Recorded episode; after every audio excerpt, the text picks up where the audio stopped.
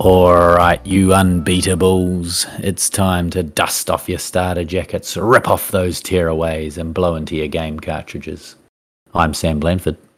I'm Pat Sellers. I'm Simon Blanford. And I'm Sean Kelly. And we wish it was the 90s. Welcome, dearest fans, friends, and Craig back to the podcast and the happiest of New Year's to you all. He's back, Craig. Craig's back. For how long? Hey, speaking of speaking of New Year, at what point do you stop saying Happy New Year to somebody? Like, if you haven't seen someone for a month, is it okay to say Happy New Year to them? Is that because this is releasing in Feb?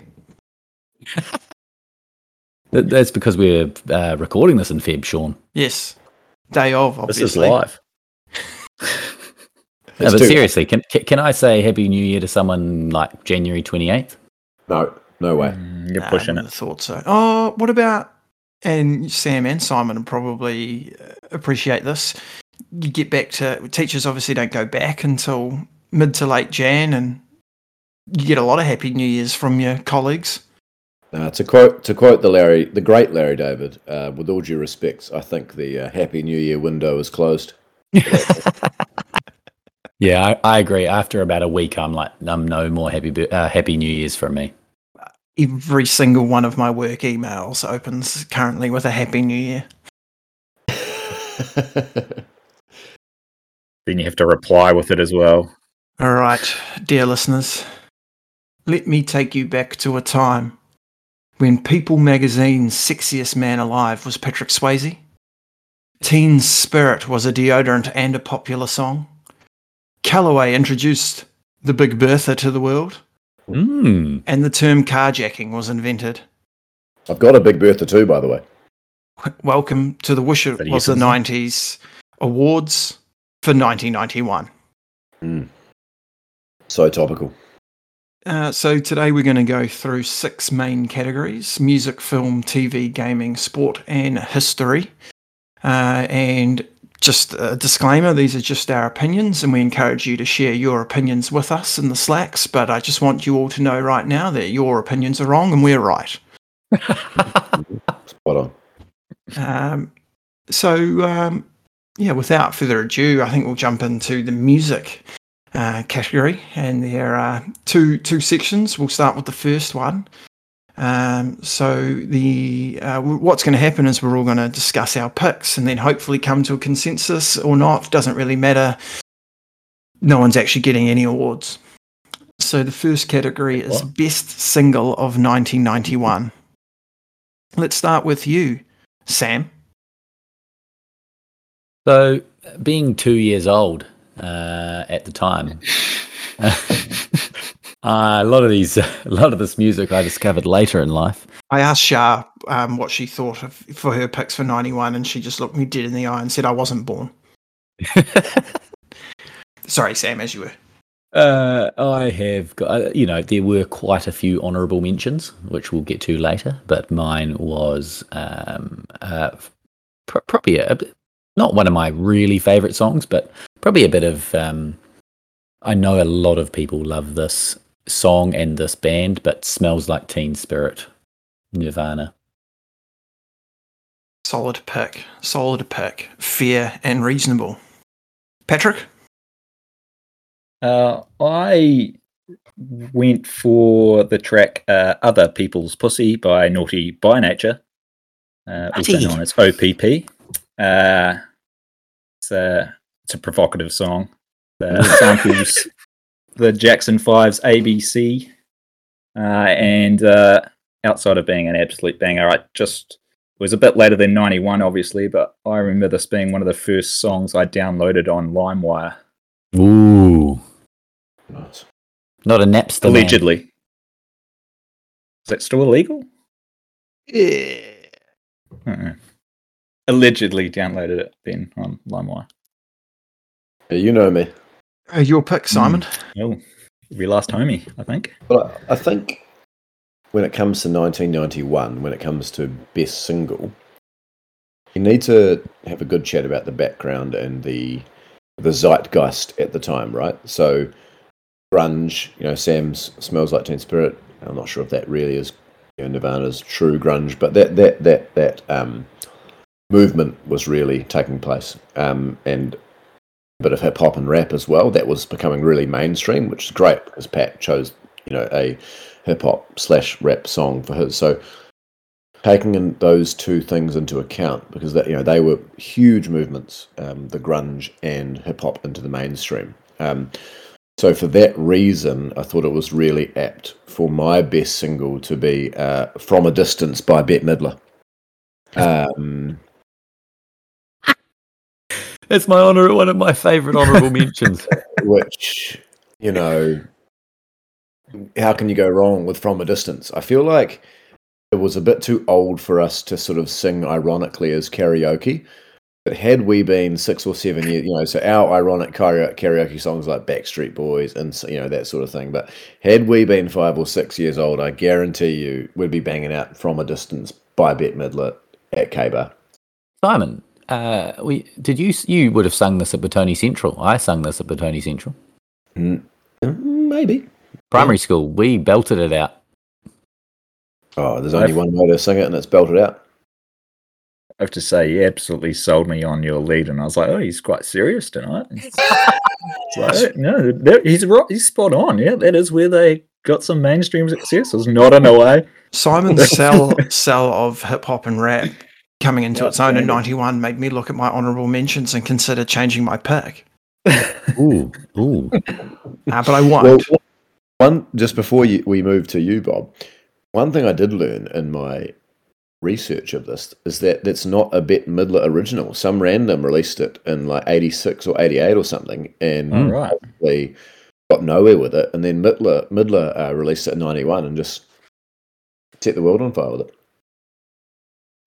Yeah, fair. She would. Sean, looking forward to your your call here. Yeah, well, I was torn between two, and my t- my tier was about. I think I, there's a song I probably prefer of the two, but thinking about the overall impact that each song that I was tossing up between had, I I leant towards the one that probably um, more encompassed '91 and and the movement, the grunge movement, even though again it's like, like smells like Teen Spirit, it's not necessarily the most grungy song, but um, so my my pick is losing my religion. Ah, Ah. yes. Yes, yes, yes, yes, yes, track. yes. Sure. Well, considering I've heard of that and not of Pat's one, uh, that's that's a good one. Uh, you should look, give it a listen. I reckon you'll be down with it. I'll Hmm. run through a couple honourable mentions that I um, that I noted, and you guys can just add any if you have them. Um, in the interest of, uh, I know we're going to do album first. Apologies. Mm, we do. apologies. Album. Um, reverse order, Simon.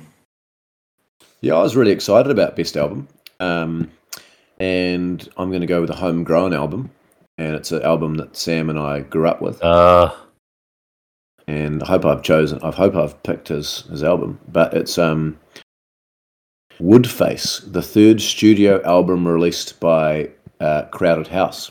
absolutely ripper. Mm. Not my pick, but um, very good. I'm just going to tell you some of the hits on this album. Um, Four Seasons in One Day. It's Only Natural. All at Your Feet. And Weather with You.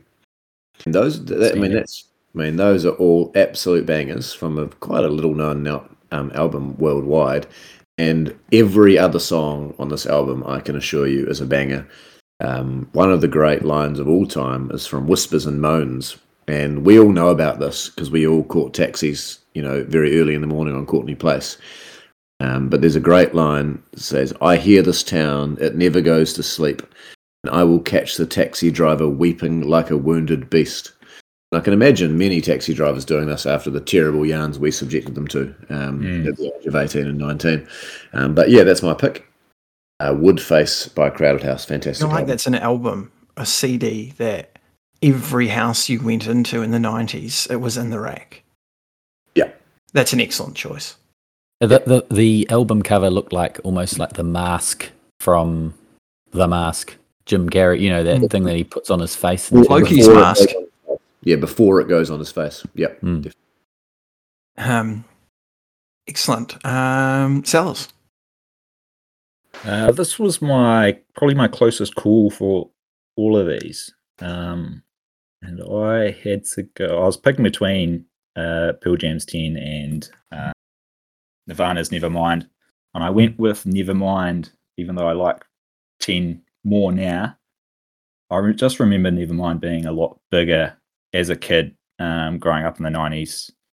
And basically, if you grew up in the kid as a kid in the nineties in the hut, and uh, you could play guitar at all, the first thing anyone asked you was, "Can you smell? Uh, can you play Smells Like Teen Spirits?" Like So we, That we got that pip for me. Just like we those about. memories. Woodface being on every New Zealand family's um, CD rack. Um, Nevermind has one of the most iconic album covers ever. You, anyone can picture that. Um, Sammy.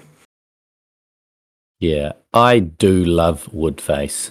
Um, but given we don't have a large New Zealand audience, we're mainly in, uh, you know, America seems to like our podcast.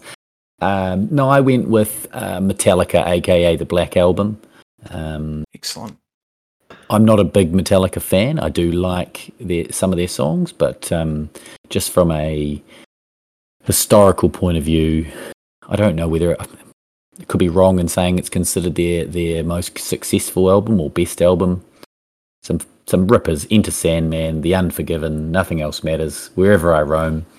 Um, yeah, some some of my favourites of theirs on there, and um, yeah, I think that probably um, probably got to be up there for me. Definitely my first Metallica album and still my favourite as well. Interesting fact about that album um, I'm not sure if it was the producer, but uh, so obviously, if you've listened to Metallica at all, that- a lot of their albums before that are very fast, heavy metal, and there's quite a few Mm. slower ones on the Black album. And um, that I don't, I can't, yeah, I don't want to say it was the producer and be wrong, but they changed who was helping them produce the music, and it was actually someone who'd worked with Motley Crue, and they were really against it because obviously Motley Crue was more of that sort of pop rock um, glam rock, as I think you'd call it. Um, and then, but they just, they did work together and produce that album, and I, you know, one of the greatest albums of all time. Yeah, that's so that's my uh, best album. Uh, so my best album, probably to the surprise of no one, is U2's Achtung Baby. Ugh. An absolutely phenomenal album. Uh, af- after really cracking it in '87 with the Joshua Tree, which is the greatest album of all time, a bit of, a bit of a lull, and then um, a real sort of reinvention of the band, slightly heavier sounds, um, but also uh, probably most famously the song "One." Uh, they film, uh, they filmed, they recorded the album in Berlin for a bit of a change of scenery, and um, I honestly, it's a journey. It's one of those albums where you listen it from the first song to the last song, you feel like you're going on some sort of ride, um, and it's very, very good. And I know that heaps of people don't like U2, but you know they're wrong because that album's awesome. Yeah, for Bono, for Bono to do that also while simultaneously being the largest turd in the whole world is um, Mm, tremendous it's a effort. feat. Tremendous effort. I never said He's Bono was a good bloke. right, I'll um I'll I'll go through a couple of honourable mentions, and I'm happy for other people to to chime in or add. Um, so the actual number one song, according to uh, the Billboard Top 100 Songs of 1991, was Bryan Adams' "Everything I Do, I Do It For You." I do it for you. I think uh, you should have broken into song there, Sean. Um, Apparently, So- you have at a party or two. I think my favourite thing about that song is that there are actual brackets, like in the title of the song, right? hmm. It's fantastic. With the top 100 Billboard ch- songs in front of me, I can confirm that uh, f- one, two, three, four, five songs actually have um, brackets in the top 20. Oh, I thought you were. I thought you were counting Mariah Carey songs because there's a lot of them. she's all over it, eh? Um, yeah, and I, I wonder if there's, there's. I mean, Bryan Adams was hugely popular late 80s and through the 90s, but also that was the main song released with Kevin Costner's Robin Hood, Prince of Thieves. Mm. So I do wonder if Mm, that alright. plays into that. Um, very sultry scene with him and Maid Marian. That's Um, something I did. Just as an aside, that's something I did notice while doing research for this. Is a lot of there's a lot of crossovers, Mm. um, like you mentioned with the music in the film, but particularly the film and gaming. yeah, uh, heaps of so- games based on films. Yeah, heaps and heaps. Sometimes uh, on two different platforms, Yeah. um, like two different games. I noticed that um, as well, but I don't want to mention those particular games because they're going to come I up. I won't. I will not. Uh, but yeah, yeah. So uh, honourable mention. Sorry for song. I did have from a distance. I did have losing my religion, REM, and under the bridge, Red Hot Chili Peppers. Mm. I had a couple of albums that came up, so I took them up. Now, Nevermind and um, what was Blood your album? Sex, Blood Sex Sugar Magic must have been that. That's Yep, that's, that's on in- mine. yeah. That's up the bridge, right? Um, And a- Suck My Kiss, Give It Away is on that album as well. yeah, Mm.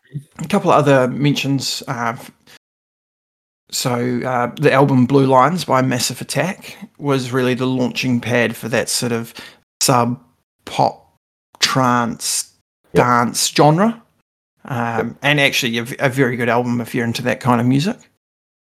Um, Cypress Hill's Cypress Hill album, uh, including the song that I almost picked, uh, "How I Could Just Kill a Man." Hmm. just I must have listened to that song a trillion times uh, in my teens. Both that version and the Rage Against the Machine version. Absolutely fizzed for it. Um, couple of songs that came out that year that have probably had interesting lasting effects. Black or White by Michael Jackson. And uh, Summertime by DJ Jazzy Jeff and the Fresh Prince. Oh, speaking of which, their fourth studio album, Home Base. That's Nice. outrageous. Nutty. Um, Any it- other honourable mentions, team?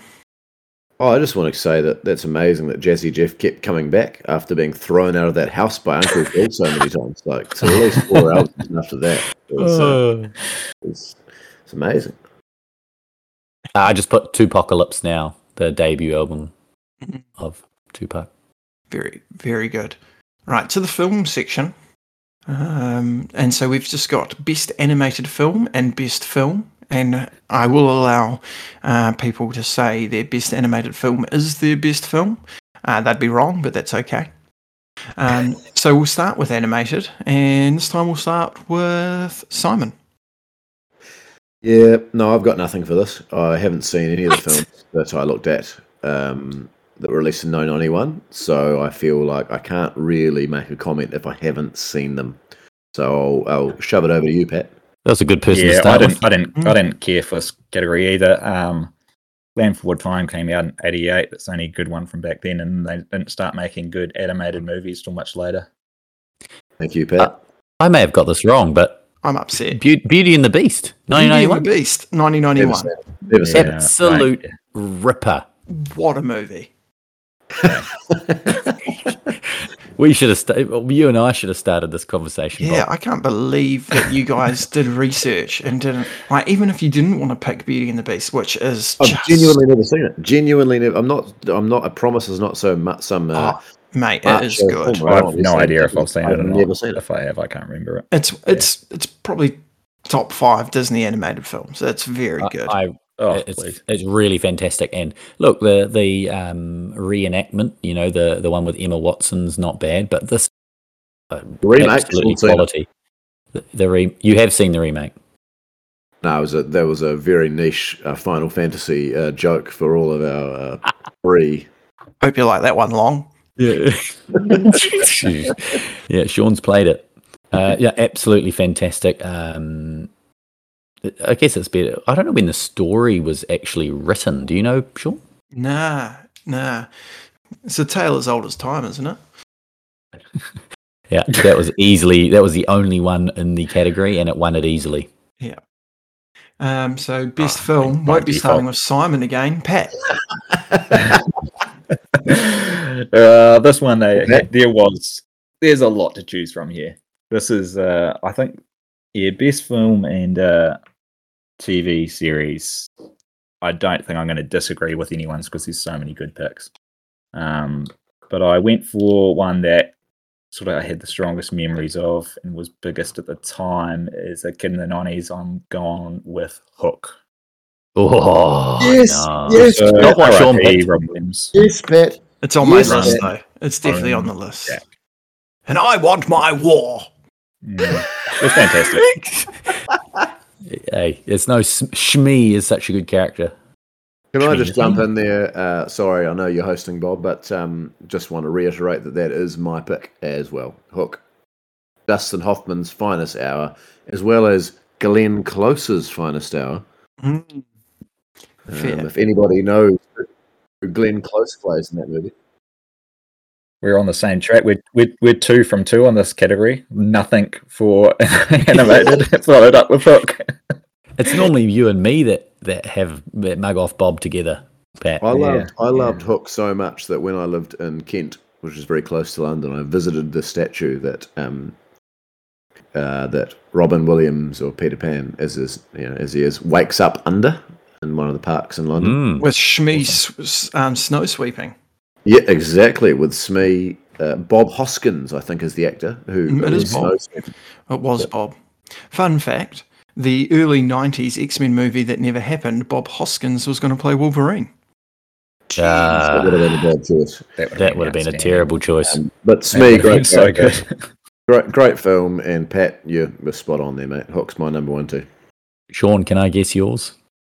Are you going to say yours? Is yours Hook as well? or Nah, it's not, and it's not your one either. And your one's Terminator Two. Judgment Day?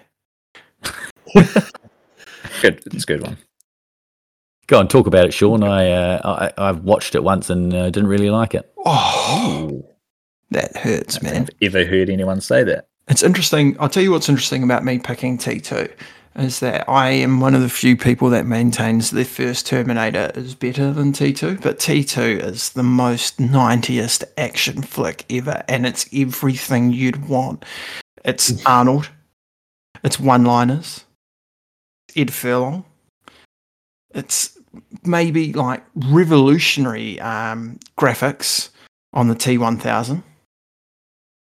I Um, feel like I need to watch it again. Oh, it's so good. It won an Uh, Oscar, didn't it? Yeah, Obviously.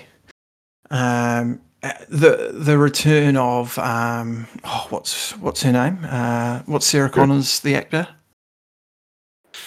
don't ask me. Anyway, she goes from being in the first one to being the damsel in distress to distress to being like maybe the most badass female action hero ever.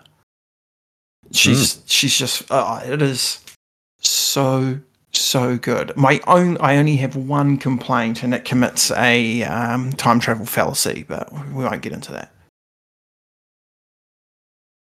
I honestly thought everyone would pick T2. I'm quite shocked. Although I understand Hook is a phenomenal film and I'm happy to concede to it, but I'm still surprised.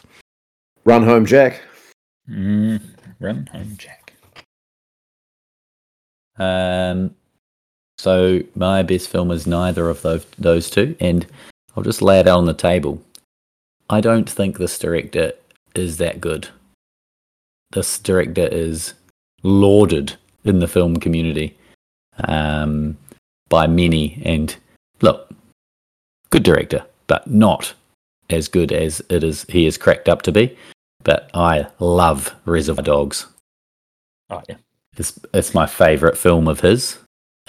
Um, Thought you were doing a I- misdirect and you were going back to T2 and mugging off Jim Cameron. no, I love uh, I love Tarantino's Reservoir Dogs. It's my favourite film of his by quite a long way.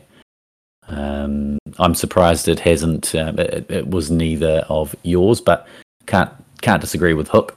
Um, Won't and yeah, disagree with that's Hook. So Hook No, wins. there's some, Honourable uh, mentions. some good honourables. I got a few honourables. Point Break, Yeah, I've got Point Yep. Break. Hot Shots. Mm. Start of all those spoof type films. Uh, the Doors film, which is fantastic, and Very Drop good. Dead Fred. I kind of thought it was an '80s film, but it came out in '91. Yeah, I saw that pop up as well. I was very surprised. Hmm, my sister was a big fan of that one. I having that on VHS. guess you'd say What can make me feel this way? Oh, I- What's that one? Oh, we're all gonna we're all gonna join in. Yeah. Yeah. Have you got that in your notes? And it looks like everyone joins in with the mic. Is that that bit you were talking about at the start? Hey, look, I'm a big Vader fan. Um, yeah, my girl is definitely up there on the honourable mentions as well as Hook. Yeah. I Um, had um, the other two, two I had in the honourable mentions were JFK, which was a very long movie that I loved, and it's got a great spoof scene in Seinfeld. Um, I've got JFK. and I feel like one Is that that Costner? It is, Okay. yep, and the other one that I feel like was just on TV all the time when we were kids is the Addams Family. Really enjoyed Ah, that yeah. movie as a I've got kid. Addams Family. Yeah. I think I think that's a good movie. Yeah, Very uh, good. don't know if it's a good movie because I haven't seen it for 25 years, but I feel like it was on TV too, just like pretty regularly um, when we were kids. I think you're right there. Got a couple others to mention. Um, Boyz n the Hood, Mm. The Rocketeer, Kevin Costner's big 91 year, Robin Hood, Prince of Thieves. Obviously, this is a little bit before he ruined his career with Waterworld. Um, Good arcade game though, Waterworld. and not a bad stunt show at uh, Movie World. Mm. Yeah, it is. Um, and I'm surprised this didn't come up because it won the most Oscars, Silence of the Lambs. ah, yes, I Mm. forgot to write that down. yeah. I think Um, one one keep going, Bob, and I've got a point to make after you finish. Yes, and just a couple of uh, animated films that I thought uh, might have popped up. Uh, the Dragon Ball Z feature film Cooler's Revenge. and uh, a movie I haven't seen, but I wanted to bring up because that sounds incredible. And I only looked at the cover. Um, it's called Rover Dangerfield. It's a big dog, and it's voiced by Rodney Dangerfield. How I good. immediately Oh, wanted yeah. to watch it. I immediately wanted to watch it when I saw yeah. that. I might watch that tonight. Um, I, th- the point I wanted to make about that, and it's been made before, like it's it's sort of a it's not a original point, but you kind of realised it was sort of reinforced when you look when you did the research and you looked at the films released in 1991. You're like, oh yeah, that was big one. Oh yep, that was big. That was big. That was big. Whereas I feel like if you looked at the films of 2022 or 2023, you know, 30 years from now, you wouldn't remember almost anything. And I feel like No. it's just emblematic of that move towards TV and away from movies uh, as the sort of the number one medium. And I was sort of reminded of what a big deal movies were uh, compared to now. Mm. Interesting, isn't it? You, you, you- certainly, people will look back at this time right now and probably talk about Avatar two, um, for for good or for ill. Um, but also, we I mean, we are coming out of COVID, so you know, making films has been quite difficult, and um, yeah. But it is interesting as well. Like the last ten years, the highest grossing films are all just superhero movies, right? Yeah. And although, you know, and Pat and I are both big fans of them, I do think you're right. Twenty to thirty years from now, they'll all just blurred into one. It's not like it's not like it was in the, um, you know, like the seventies and eighties with Star Wars, where it's like, Sure. yeah, there's other sci-fi stuff, but it's Star Wars. Star Wars is the thing. Yep. People will go, yeah, the Marvel movies, but will they actually name some? I, I no, there's a million. Unless, unless you're a huge Marvel fan, probably not. And I, Exactly. I'm not a I'm not a big Star Wars fan, but I can name those, you know, um, just because there weren't that many of them. And I think it was a, as I say, just movies were just a bigger deal, right? They just were. It was it was um, I mean, I just think you'll cultural- find cultural The thing. Empire Strikes Back is actually the greatest film ever made. mm, Uh, right, television. So we've got animated series and we've got series. Um, and we, and Simon, did you do animated series or did you just leave it out like the other? I'll be just- shocked if Simon hasn't picked the same animated series as me. Let's just organically do this podcast, though, without you know. Um, and we did clarify that you could pick a series based on the season that was released in 91, or if you That's wanted correct. to, something that started in 91. Um, everyone's reasons are their own, and nobody cares, and we're right and you're wrong. So let's start with animated, and let's start with Pat. Uh, I for both animated series and series, I stuck with um, series that debuted in 91 just to cut it down because the honorable mentions in this category could go on for a wee while. Um, and just went for what was probably the biggest impact. As a kid in the 90s, my best animated series is Rugrats. Yeah, boy. Um, yeah, boy. I was just also just on all the time as well. So it's you know definitely big memories and any series from the nineties, definitely early nineties, even late eighties. You've got to have that big draw card. You've got to have a really good theme tune, and it definitely had that. I think if any kid in the nineties gets a xylophone put in front of them at any point, you're trying to work out the Rugrats theme song. Absolutely. Ta-da! Luke's got one, and I'm doing it. uh, yeah, mine was uh, also Rugrats. Uh, both my best animated series and best series I stuck with shows that started in 1991, and I left my honorable mentions as shows that uh, were still going. You know, they started earlier, but they had a certain season that was good in that that time. Um, Rugrats. Anyone up for an impromptu character draft? Let's go. I love it. I'm keen. I was a Chucky fan myself. you know I was. He was a ginger with glasses. Sean's quickly googling how does how does snake drafts work again. Well, Yeah, al- Rugrats also, for me. also a big fan of Old Man Pickles, though. Uh, uh, was it Phil Ooh. Pickles? I feel like it was Sure. Stu Pickles. No, I thought I was Um, thinking I- Stu. Yeah, research that, would you? It went till 2006. Now, I'm not saying that um, Rugrats was good for all those years because it definitely jumped the shark with uh, other characters being involved.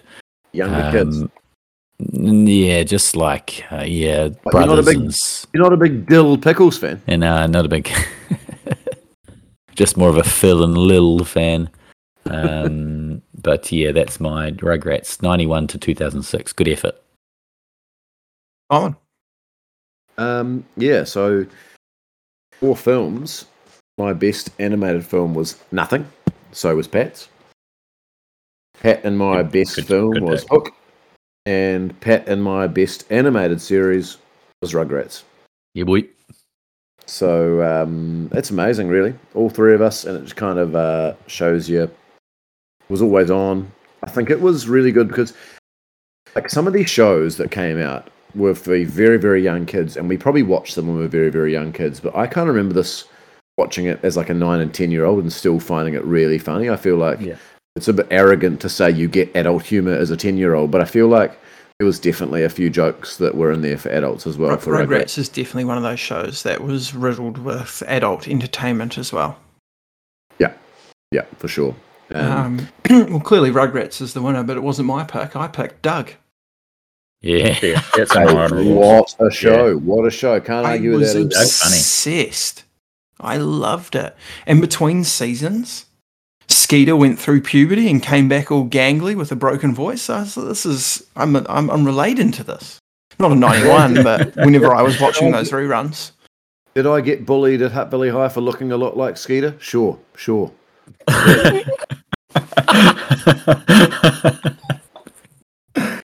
Yeah, Doug was on my This is, honourable a, this is a sore point. Should we have not brought this up? Do you want us to cut this Nah, bit it's out? a of it? badge of honor. It's a badge of honor, really. Yeah, it should be. Um, right. Who, did, who didn't have a cr- who didn't have a crush on Patty Mayonnaise? Doug was good.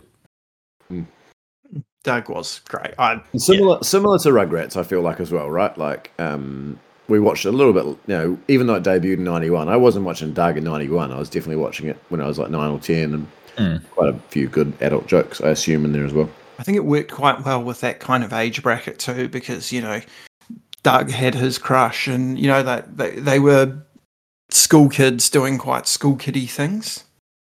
Yes. Yeah. Um, all right, just best series. Uh, let's start with Samuel. Yeah, again, I, I picked one from that started in 1991. Um, and there there were a lot of TV from the look of it. TV was really kicking off, as someone mentioned earlier. Um, there are some great seasons of other um, shows that were in their in- infancy, There you go. yeah. um, but it still does not take hold a candle to my best series of 1991, Home Improvement. Oh, Uh, yeah, Tim Allen, Al Borland, uh, my personal favourite character, um, and a bit of Wilson over the fence. Can't beat a bit of Home Improvement. Mm. I read a fact about Wilson today that um, Tim Allen wrote the character of Wilson to not be able to see quite over the fence as an homage to his childhood when he was trying to look over the fence to talk to his neighbours. nice. That's adorable. Mm. Uh, let's go to you, Simon.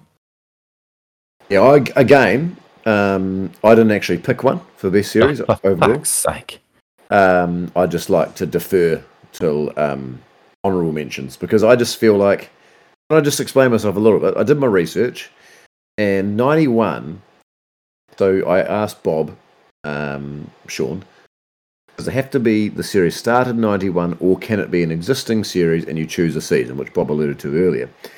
And I just couldn't really pick Seinfeld or or The Simpsons at that point because they hadn't quite hit their straps. Really, they you know they're showing showing potential, but that wasn't the golden era at all. And as much as I love Home Improvement and Doug and whatnot, I just couldn't quite bring it bring myself to pick those shows. But I've got a few honourable mentions that I'll mention later. No balls. Yeah, That's right. This is New Zealand, not Australia, and you have the democratic right not to vote. You can't take a swing at everything. Um, Home Improvement Yeah, we. was also mine. Um, holds up too. I watched a fair bit of it when uh, a mate of ours, Paddy Howden, came back from the UK and lived with me for a little while, about six or seven years ago, and we um, we watched them all again, basically. But it was the breakout role for the '90s heartthrob and JTT. Mm. we need to talk about Tim Allen being such a massive '90s icon. You'd have to say this is his most iconic role as well. So, I mean, uh, I- yeah, Home Improvement just sat above everything else for me. I'm a secondary school teacher at an all girls school, and I feel like if you tried to explain to my students in 2023 that, like, the biggest 90s teen heartthrob, you describe me as like a five foot four chubby kid, and that was like the ultimate teen heartthrob, they'd just have a laugh. Yeah, long That, hair though. that was also, a JT. strange conversation to be having with your students, but Very. Uh, it, it always it always goes down well when they watch Romeo and Juliet because Leo is Leo's a real babe in that film. And that is a great film. Hmm, hmm. Um, my pick was I adhered to my own rules of doesn't have to have debuted in '91. Um, I picked something that actually debuted at the end of '90 though, so it was still in its first season Fair. Mm. uh, in '91. And I picked The Fresh Prince of Bel Air. Yeah, nice. very good. Ah, love the pick. Cheating a bit, but love the pick. Why? Uh, not cheating at all. Take it all Okay. back. I, s- I, I, because I looked at up. what a retraction! I, look, I looked at the same. I had the same thing as Simon. I looked at things like I looked at Seinfeld, and you, you get season two and season three, and there's some pretty awesome episodes, but it's not quite where it Yeah. should be. And um, there's a few other things, but yeah, The Fresh Prince. That was I watched that religiously, and it is one of those shows where the first season, you know, like literally from episode one, you're like, this is Yeah. mint. Yeah. yeah also, sure. also, the season two, the original, the good actors and actresses are still on it. There's no changes yet. Hmm. You're would not that be a, right? You're a fan of light-skinned Vivian, Sam. Definitely a fan of original Vivian and original. Is it Hillary's the original or is it Ashley? What? They never, Hillary and Ashley changed. Come on, never. I, I don't know if they changed. I thought it was just Okay. Aunt Viv. I thought It's that's Aunt why in Hollywood they Oh, is call it just it, Viv? When it, when a character gets replaced and looks inexplicably different, they call it getting Aunt Vived. Yeah, definitely just Aunt Viv. Mm, it's good. Apparently, Don Cheadle said that to Terrence Howard when he took on the role of the Marvel character. He's just like, "I'm sorry that I Aunt Vived you." That's real good. Yeah, I'm pretty sure um, Karen Parsons and Tatyana M. Ali were not replaced in their roles in uh, Fresh Prince. Uh, yeah, maybe I just uh, got a bit excited because I, the Aunt Viv change was striking. Mm-hmm. Striking. Uh, I'll quickly run through some honourable mentions, uh, mainly things that just debuted in '91. Uh, the, the the dawn of adult cartoons, Ren and Stimpy. Yep, Yep. that's on mine. Right, The, I guess live action puppet show Dinosaurs. Got the mama. Um, the great cartoon Toxic Toxic Crusaders. Um, TaleSpin, which only had one season. Oh. Um, the great family sitcom Step by Step, Oh, Ah, yes. Show. day by Uh, day. and a couple of other honourable mentions. Um, Cheers got the most Emmys. That Mm. was ninety one was the first year that The Simpsons aired in New Zealand. Mm. Wow. And the episode of The Apartment in season two of Seinfeld is an absolute banger. That's a great list, Bob. Harry and the Hendersons. Very good. Um, to add to that, I've got uh, Where's Wally, Oh, which Sam and Mike I and- definitely had a VHS of, and now my five-year-old son James loves. And there's a random wizard Whitebeard character on that who's like a, ro- a blatant Rodney Dangerfield ripoff. he But keeps the popping voice, up. Yeah, but the voice of the Rodney Dangerfield ripoff, aka Wizard Whitebeard, is Ray Romano's brother from Everybody Loves Raymond. wow. Oh, Very random. Uh, a couple of other show, three other shows. Jerry Springer debuted. Oh, Oh, that's what yeah. I got too. which is a quintessential 90s show. Another one that was introduced to me by uh, long-time mentioner on the podcast, Cam Porlick, um, is Bottom, which was a British sort of off-the-wall show starring Adrian Edmondson and Rick Mayall, who were sort of responsible for the young ones in the 80s. But Bottom's another very funny show. And another show that no one would have heard of, apart from probably Sam and I, I think it was on What Now briefly, and it was only one season. It was called James Bond Jr., oh, I've seen James Bond Jr. which was just one of the worst concepts for a show of all time. You know, James Bond, who one of the main thing he does is just you know get with attractive women, and there's all of a sudden a James Bond Jr. who's like ten years old solving crimes. Just a terrible, terrible show that would never exist now.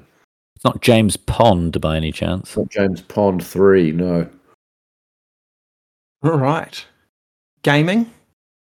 Yeah, boy. now I need what to a put, year. I need to put this out there. Sam, Simon, Yep. you need to Mm. control yourselves for this section. We're already I running a little bit late, I reckon we both No. got the same one, same best but game. you, your honourable mentions list is probably 400 long. hey, we're going late tonight, Sean. We're going late tonight, man. I'm going to you I got- first, Pat. Yeah, I don't know if I was as much into gaming early on. A lot of these games were a bit earlier. So I went with one that I have the best memories of, and it was going into either Timeout or Time Zone. Can't remember what it was called at the time. Where it was at the front of Hoyt Cinema in the Hutt. Yep. And playing the Simpsons game, the beat 'em up game. You're just Nice. traveling from left to right. what a game! Um, yeah, I- some good fond memories of that. Button bashing away It was. Uh, you basically had to go and save Maggie, who had been kidnapped, and each of the characters had uh, weapons. Bart had a skateboard, Lisa had a skipping rope, Marge had a vacuum cleaner, and Homer has a fist. Marge was dominant. Marge was dominant with that vacuum cleaner. Eh? Mm. Uh, Right. let's That's, go is that your best? That's your best? Yep, Simpsons. Yep. Nice. Sammy? Hey, nothing, nothing wrong with that. Um, I've got a guess for the Blandfords too, but I won't put it out there. We'll just see. I reckon you've got it. Um, Yes, sir. From conversations we've had, Sean, would you like to guess? Monkey Island 2. Monkey Island 2, LeChuck's Revenge. Correct on both Um, counts, Bob. That is definitely the best game. And and look, there there are a whole lot of really really good games. This game is amazing to play. It's amazing. It was amazing to play when I played it. It was. It's Mm. amazing to play now, Mm. and it just holds up fantastically. I I don't even know what platform it would have been on at that point, um, but we played it on PC, I believe. Um, just a fantastic game. It's hard to beat a lot of these, but it's actually rated really highly by Um, you know, if you go to any uh, website where they rate games, um, this is one of the top games rated. Many of Um, the podcasts that I listen to to steal ideas from for ours, when they talk about gaming, talk about the Monkey Island series. Yeah. Well, well, it, it, it's I don't know if it started, but it was definitely very popular. But definitely, um, it was huge in the point and click game. Um, we used to play Day of the Tentacle, which came out similar time. I think a year. a- uh, I thought it was 1990, but it might have been 92. The original Day of the Tentacle came out in the 80s. Um, Maniac Mansion. yes. Lots of good honourable mentions, which I'll get to shortly. Uh, and yours was the same, Simon. Do you want to talk about it too, or Nah, nah, I don't. Um, great, great game, and we'll, I'll I'll save other chat for honourable mentions because I've got a long list. Mm, uh, my pick was Sonic the Hedgehog. Um, Mm. I played it um, non-stop on my Sega Master System. Um, I absolutely fizzed for it. And then when I got my Mega Drive and it was built in, I still kept Oh. playing it. Mm. Mm. Um, and you know, like there were lots of other games uh, on the list that I really liked, but you know, if you if you're thinking about hours contributed to something, Sonic the Hedgehog. Yeah, I think the Mega Drive was my first one, so I never had a Master System. Master Right. System had Oh, Alex yeah. Kidd built in. Mm. and that is also a great game, but it didn't come out in '91. In Miracle World, I think you'll find he was. Yeah, that was the um, po- uh, paper rock scissors. Eh? Do Yep. do do do do. Absolutely. And no randomizer, just memorize what to do and you're safe. Right. Yep. All right, uh, honorable mentions. Right, let's let's let's Pat go first, then me, and then if we don't say anything that you two say, you can. Me and Pat will go get a drink. Yeah. Nice. My honourables out of ones I played and could remember playing Duke Nukem, Right, Yep. Pat. Nice. Lemmings, and Street Fighter Two. Oh, Nice. I did want to talk about Street Fighter 2 because obviously that was an arcade game and it was around for a long time. But um, you guys might remember there was that small little arcade um, in, in that little, I guess, food court in between Valley and the bowling. Yep. Oh, yeah. And Street Fighter 2 would have crowds of 20 plus people watching guys just a it their way through. Uh, That's good. Uh, the only other honourable mention that I have that hasn't been said already is uh, Teenage Mutant Ninja Turtles: Turtles in Time, which is very much of the ilk of that Simpsons side scroller arcade game. Great game, awesome game. We had it at Valley, and my dad had the keys, so he could unlock it and flick Oh. the thing, so I'd have unlimited credits. what a lucky, Wow. lucky man. You, lucky Still boy. didn't clock it. I was, I, I I remember, I st- distinctively remember when a guy told me that if you use the joysticks and press the buttons, you'd get, do better. Good tip. Go on, Sammy. Now you go because you've got you you didn't speak at all on best game and you've got lots of honourable mentions. So, just want to say that on my honourable mention list that's already mentioned, The Simpsons by Pat, uh, Monkey on, oh sorry, Lemmings as well that was mentioned, Sonic, Street Fighter Two, Duke Nukem. So, I just want to um, endorse all of those. Uh, versus the Space Mutants, Yeah, boy. which was a game that Sam and I played a lot of, and that was Uh, no, no, no, no. Just want to set the record straight. You played a lot of. I watched. Yeah, yeah, yeah, yeah. A bit of older, older sibling bullying going on there. Um, but yeah, it was basically this: uh, aliens came down from Earth, and Bart had to rescue Springfield from them. Pretty much, great game. Bart versus the Space Mutants. Streets of Rage as well. Not sure if you Oh, guys yeah, remember. yeah, I saw. Yeah, I remember Streets of Rage. That was another great game. Final Fantasy IV, and I've, I, I haven't played this one, but all my Nintendo nerd friends say that Zelda: A Link to the Past was another great game. Um, was released in 1991. And I just just before Sam takes over the mantle there, I think even though obviously now and the last 20 years has been an exciting time for video games because of technological advances. I just think so many bright minds must have been working in video games at this point. Eh? Like I just Fuck think yeah. so many bright minds are working at it because it was literally this untapped territory where So you had films, films have been around for 60 years, books have been around for longer, TV shows have been around for 30, 40 years at this point. Video games are almost brand new. And it was this you look back and it's laughable to say they had endless possibilities because of how old they look and the graphics and whatnot. But to the brightest minds, I think it did represent a limitless sort of possibility. And you look at these games, and I think for me, I'm just reminded by man, some very, very bright people were in the industry at this point, and some really, again, seems laughable now because they are so old. They had limitations, but I think some really smart people worked on these games. I think you're right. I think that what's really interesting about it as well is like one game would change gaming, and then you would Mm. get a plethora of games that followed that Copycat. system. Yep. You know, like um, yeah, um, like platform platform games, and then I think well, Lemmings would have been one of the earlier games of platforms. Mhm. Um, that that a lot came from that. You know, your Terry's Big Adventures Sure, sure. uh, are the only two that weren't mentioned by anybody else. I had all of those. Um, plus, I haven't played it, but I've heard many good things about the Tecmo Super Bowl, uh, Oh, specifically about how good Bo Jackson was. Hmm. Um, and just, I, I, I'm, I know you'll appreciate this, but maybe my gran will appreciate this. Free Cell 1991. oh wow, Nice, that's nice. good. uh, which personally I prefer Free Cell, uh, or maybe not prefer it to Solitaire, but it's such a good change um, from from Solitaire and, and your hearts I'm a uh, Hearts fan myself. But to give uh, Free Cell a go. But yeah, that's me. Right. In the interest of knowing that the Oscars drag, and maybe this is too, we'll get into sports. Um, so we've got best sporting moment and best sporting team. Are we in part two Um, yet? Yeah, we're well into it. Uh, Simon, you're a sports uh, passionate man. we all we all are really. Mm. But I think you in particular will have chosen a really good sporting moment. Yeah, so this is going to be pretty disappointing to every single audience that we have, New Zealand and international.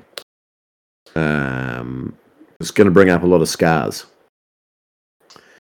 But we have to be fair on this podcast. We have to actually give what we believe to be Oh, the most no. Oh, iconic no. moment, regardless No. of how painful it might be. How do you mute him? Disgraceful.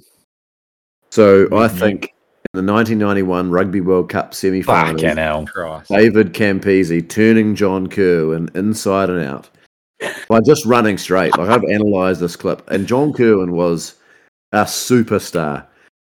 And Campo just runs for the corner, and Kirwan turns left, he turns right, he turns left, he turns right again, and Campo's gone into the corner. And um, it's a great moment. And he he sets up another amazing try for Tim Horan in that match. He just gives like a no look pass behind the shoulder and makes you think they really screwed him in the Jonah Lomu's rugby game because what a special talent he was. So yeah, my my uh, my moment is David Campese turning John Kirwan inside and out to um, score in the corner in the semi final. Boo. Didn't even make my honourable mentions. All right. Sam, lift the Uh, I got it. Yeah, got to be MJ's first title. Um, I, I researching this, there were there were quite scarce actually the the sporting moments Mm, and agreed. teams. Um, so yeah, I've gone with MJ's first title over the Lakers four one um, comprehensive. Once he got through the East, um, it was it was a cakewalk really. Yeah, it was a bit lean eh, in terms of like the number of sort of moments and teams, but the ones that are there are pretty awesome. Um, my top moment is uh, Test cap debut of Inga the Winger by Inga Tuigamala in the World Cup, becoming That's the first. Samoan-born rugby player to represent the All Blacks in a Test match. It probably changed the way we saw the All Blacks for many, many years to come, and New Zealand as a whole as well. As Yeah, part of the didn't know that. Islands. So, uh, like he, he actually played in the midfield, I think. and actually didn't have a great World Cup, but um, for what it meant for the All Blacks and uh, New Zealand in general, I thought that would be my number one moment. Paddy. That's incredible. Right, my moment, and I honestly thought it was going to come up, um, and I'm a little bit disappointed, in particular, in both you, Simon and Sam. Uh, so my sporting moment is kind of two rolled into one, but the Yeah, I uh, know what you're going to say. record partnership 467 runs between Andrew Jones and Martin Crowe, and Martin Crowe scoring at the time New Zealand's highest Test innings score of 299. Yeah, I've got that on my honourable mentions. What a, what a stand. against the Lankans at the base. Doesn't get better than that. Again, Wow. I'm playing into our uh, our wider audience, not just our New Zealand audience. Yeah, well, I'm trying to educate them on what happened on February 4th, 1991, and why they should go and watch those highlights. Where do those two Goodness. blokes live? America. Uh, right. Uh, team. Sporting team. This is hard. I found this hard. But then it sort of became clear because it was quite hard. Um, so we'll start with you, Pat. Yeah, I thought there was one obvious one, but it went in uh, Sam's moments. Uh, team has to be Chicago Bulls. Winning the first title of their dynasty. Um, everyone sat home and watched the Netflix series during COVID lockdown. So, um, yeah, I think that easily goes down as the best team. Same here.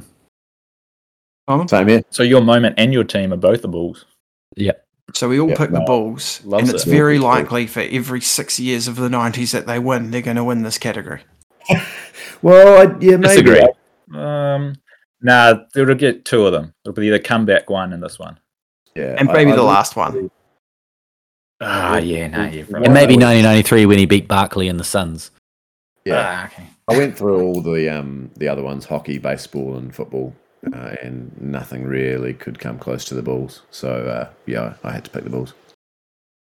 Right, I'll, I'll rattle off a couple of honourable mentions and you guys can chime in. Uh, Yep. The return of South Africa to international sport from apartheid. Yep. Cool. Um, Penrith Panthers win their first NRL title. Royce Simmons. Uh, Monica Seles wins three out of four Grand Slams, finishing number one, ending Steffi Graf's run of 186 weeks at number one. A lot of weeks. That's outrageous. And finally, my last one was Tiger Woods won his first ever title, the US Junior Amateur title, at the age of 15. Wow. Anyone else? That's outstanding. Yeah, Um, Magic Johnson announces he's got AIDS. Yeah, that's moment. actually going to come up again in a different section for me, but not with Magic Johnson. Mm, Yes. Simon? No, I got nothing. Uh, the first Women's FIFA Soccer World Cup.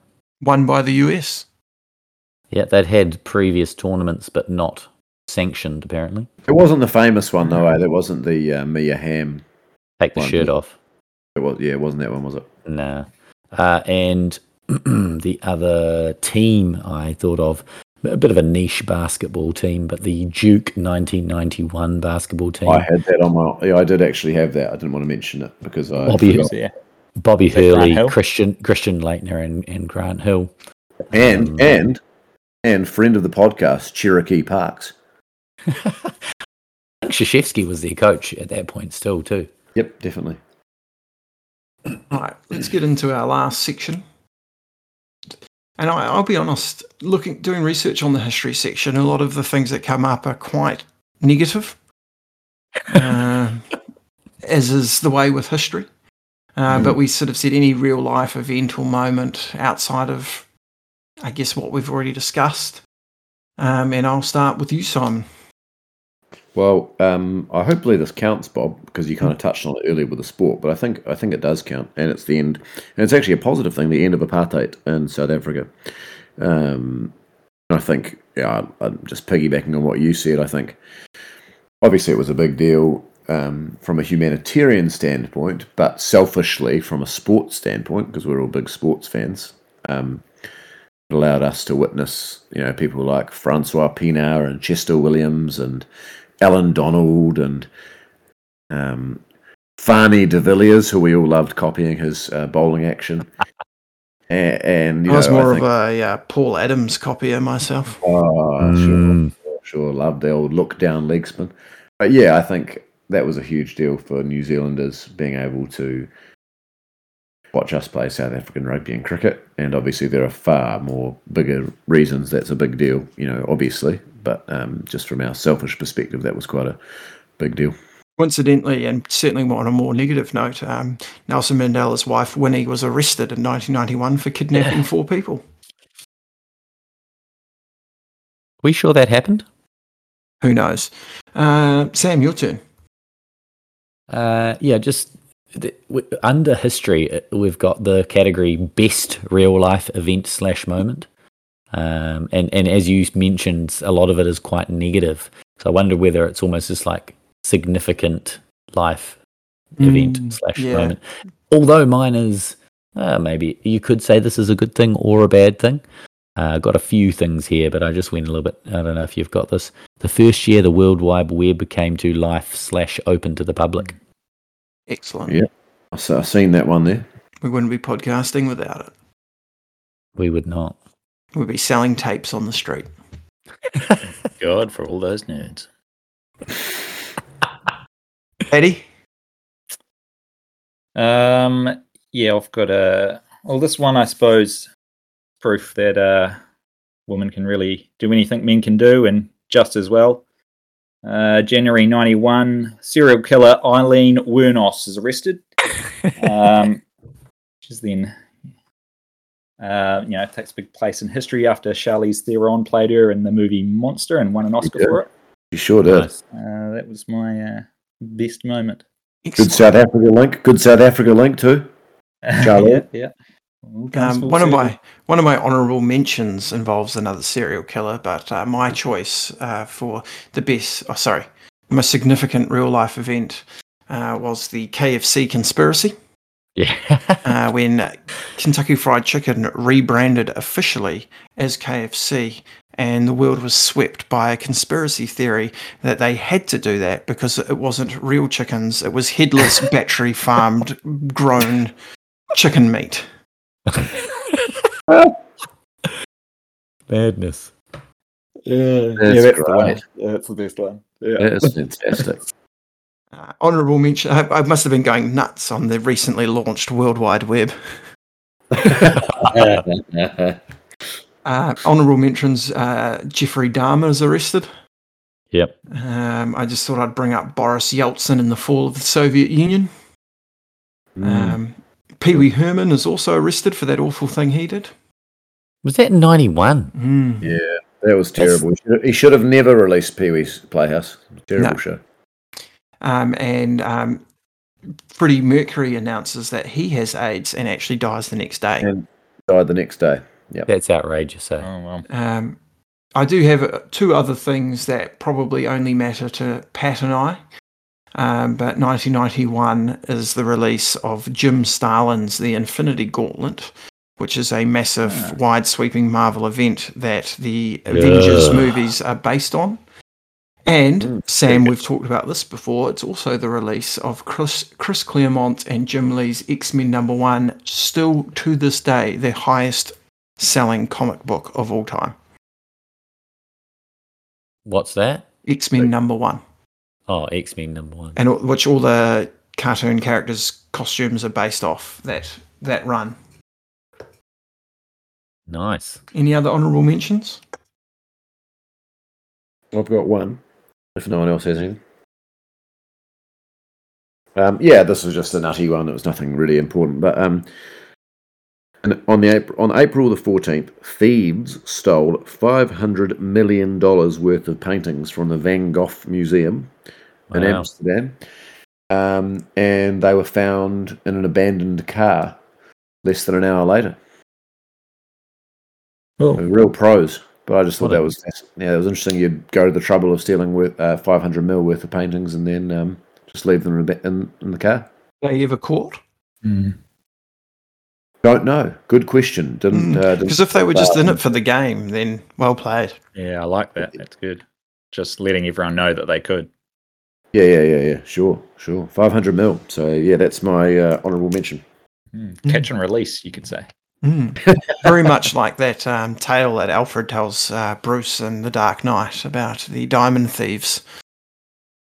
You guys have seen that movie. Yeah. We've only got one section left, and it's just the best 90s thing. And I suppose it should probably come from something we've already said.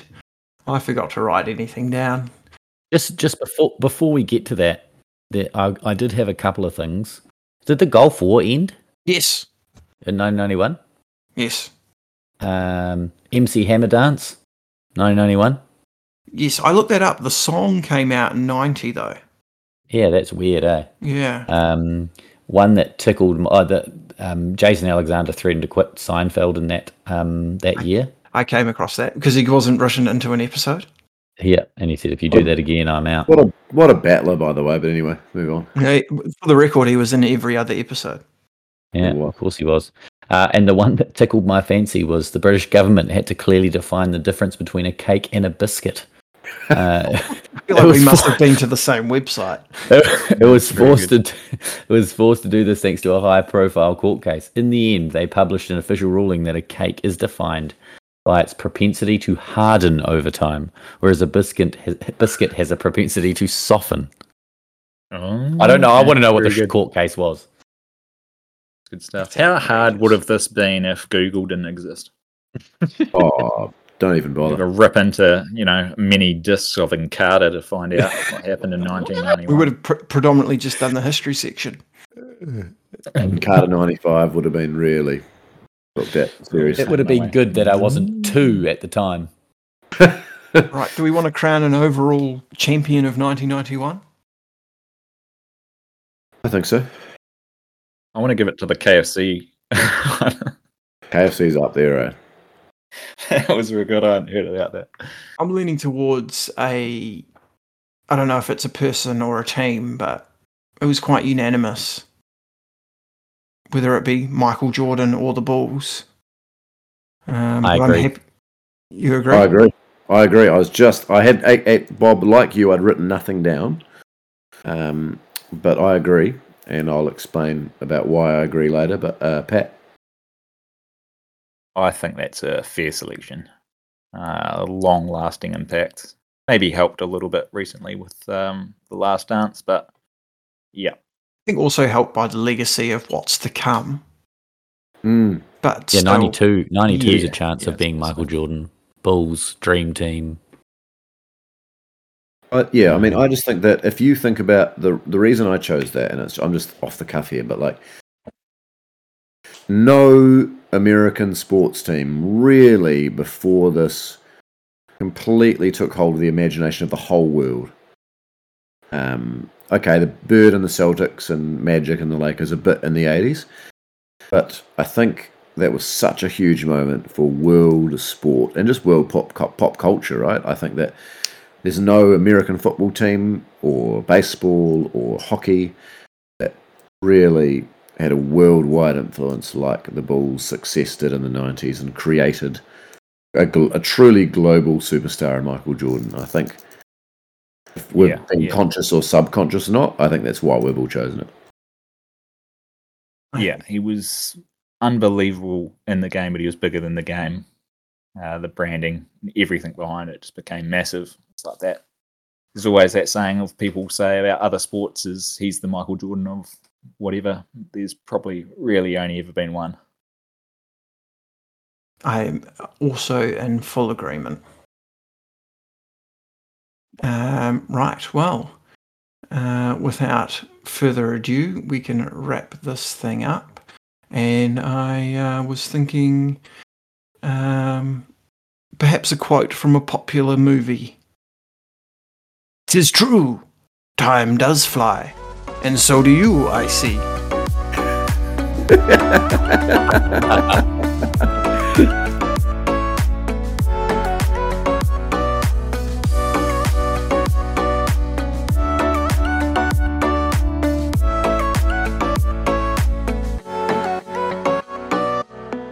One thing, um, just on hook. Maggie Smith who plays the grandmother in Hook. Wendy. Wendy, how old was Maggie Smith when Hook was released? Can somebody tell me, please? Yes, you got to guess. Don't look it up. Um, 75? No, 58. Did they age her up for it? Oh, she's still around. Yeah, I don't know. So Maggie Smith was born in 1934. So she'd have been late 50s. 50, 56. Oh, fuck, I was close.